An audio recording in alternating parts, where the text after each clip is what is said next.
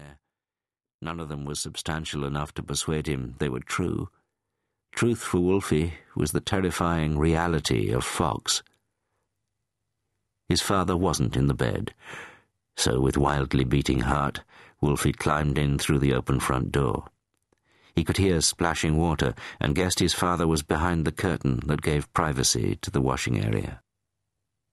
Hey, Fox, what you doing, mate? he said. The curtain rattled aside, revealing his father stripped to the waist as he used the tip of the razor to scrape at the shaven tracks on his close-cropped crown. Sometimes he wondered why Fox just didn't shave off all his hair instead of turning the bald patches into irregular tracks. Wolfie met Fox's eyes in the mirror. What are you staring at? The man growled.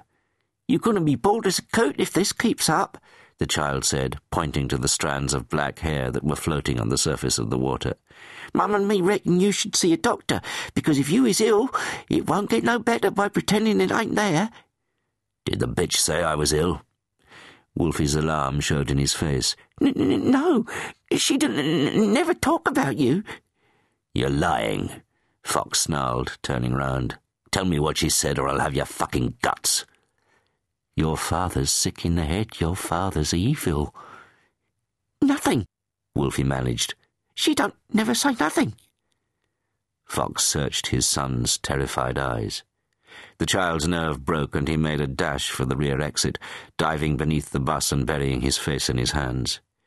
His father would kill his mother, and the do-gooders would find his bruises. He would have prayed to God if he knew how but God was a nebulous entity that he didn't understand. Fox fascinated Bella Preston in a way that few other men had.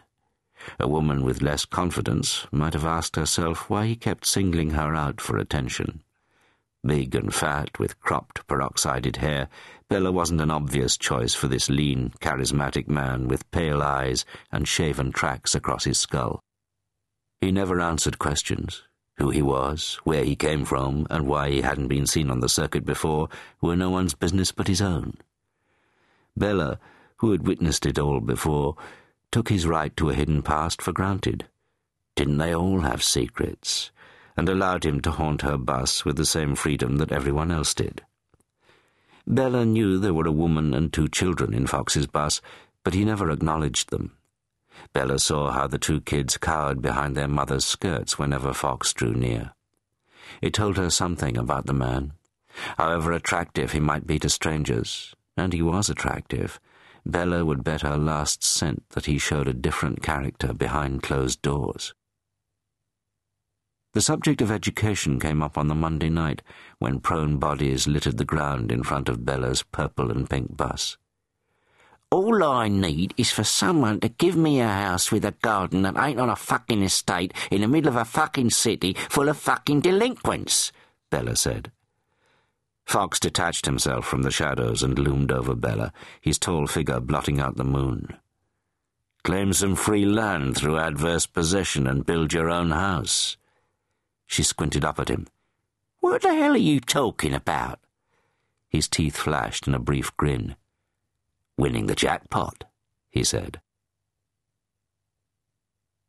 Little Croft, Coombe Farm, Herefordshire, the 28th of August, 2001.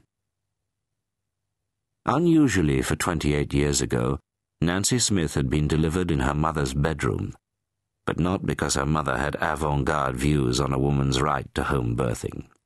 A wild and disturbed teenager, Elizabeth Lockyer Fox had starved herself for the first six months of her pregnancy and, when that failed to kill the incubus inside her, ran away from boarding school and demanded her mother rescue her from it. Elizabeth was just seventeen, and her family closed ranks to protect her reputation. The Lockyer Foxes were an old military family with distinguished war service from the Crimea to the standoff in Korea on the 38th parallel. With abortion out of the question because Elizabeth had left it too late, adoption was the only option if the stigmas of single motherhood and illegitimacy were to be avoided. The agreed story was that Elizabeth was suffering from glandular fever. The doctor and midwife kept their mouths shut, and a surprisingly healthy child emerged on the due day.